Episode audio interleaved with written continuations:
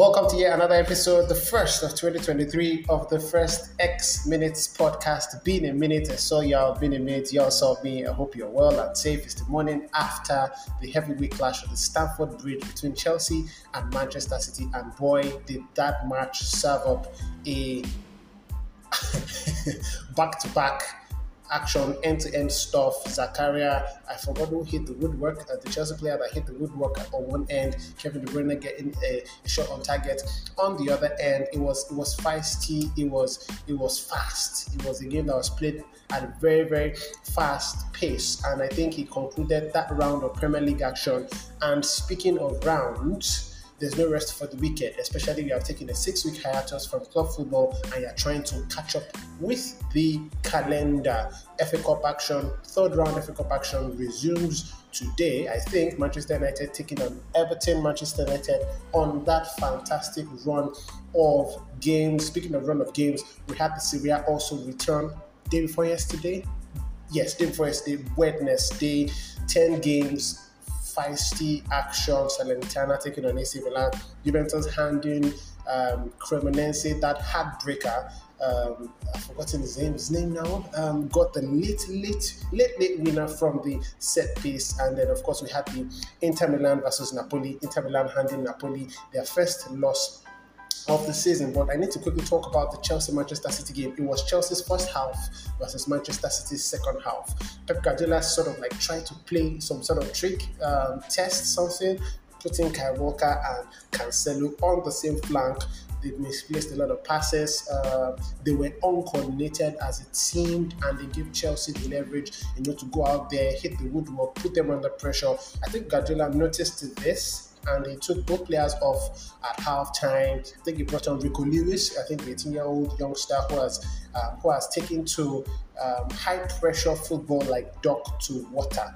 And um, he played fantastically well. They brought back balance. Rodri and Rico in the middle of the park. Akanji also coming in, I think, in the second half. Phil Foden got off for Grealish. Um, Bernardo got off for Mahrez. Mahrez did eventually get the goal. Um, and it, it, was, I think Chelsea should regret this one because they had Manchester City by the neck, by the scruff of their neck in the first half.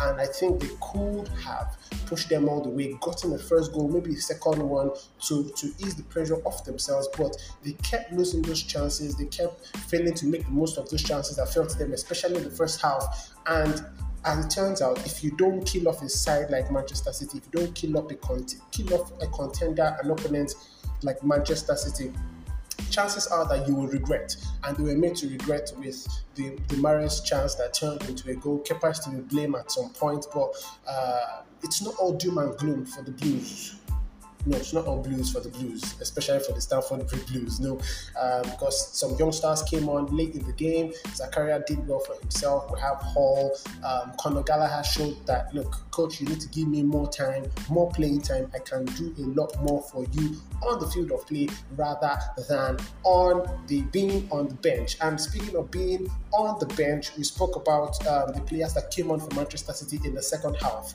I think one thing that can make the difference, that might make the difference in the long run between Arsenal and Manchester City, has to be the squad depth. Um, Walker and Cancelo, two of the top I mean, fullbacks you can ever have in club football. Um, the past two, three years, thereabout, we're playing badly. And a side like Manchester City could afford to bring on Rico Lewis, could afford to bring on Akanji, tweak the the the, um, the backline setup, stabilize the midfield, give Kevin De Bruyne more, more freedom to move around the park. Good one, I almost forgot. Um, Bernardo was not getting the best of Cucurella, and then he brings on Mahrez to do the job. Phil Foden was quiet. He brought on Jack Grealish. I mean, it was like replacing world class stars with world class players.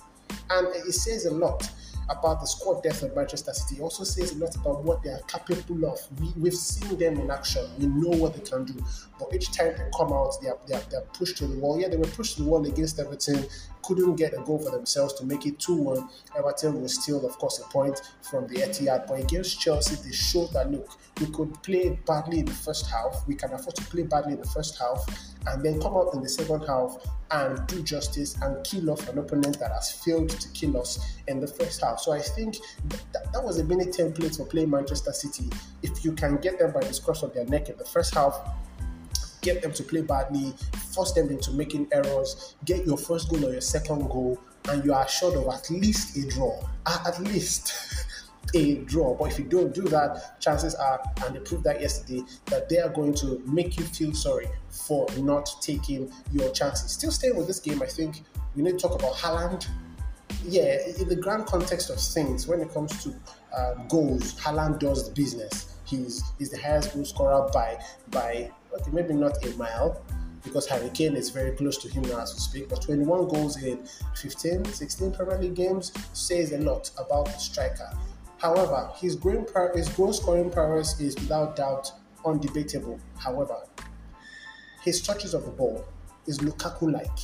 And I don't know if anybody has has noticed this. When he takes two, three touches, he seems to be uncoordinated, he seems to be under pressure, and he gives the ball away.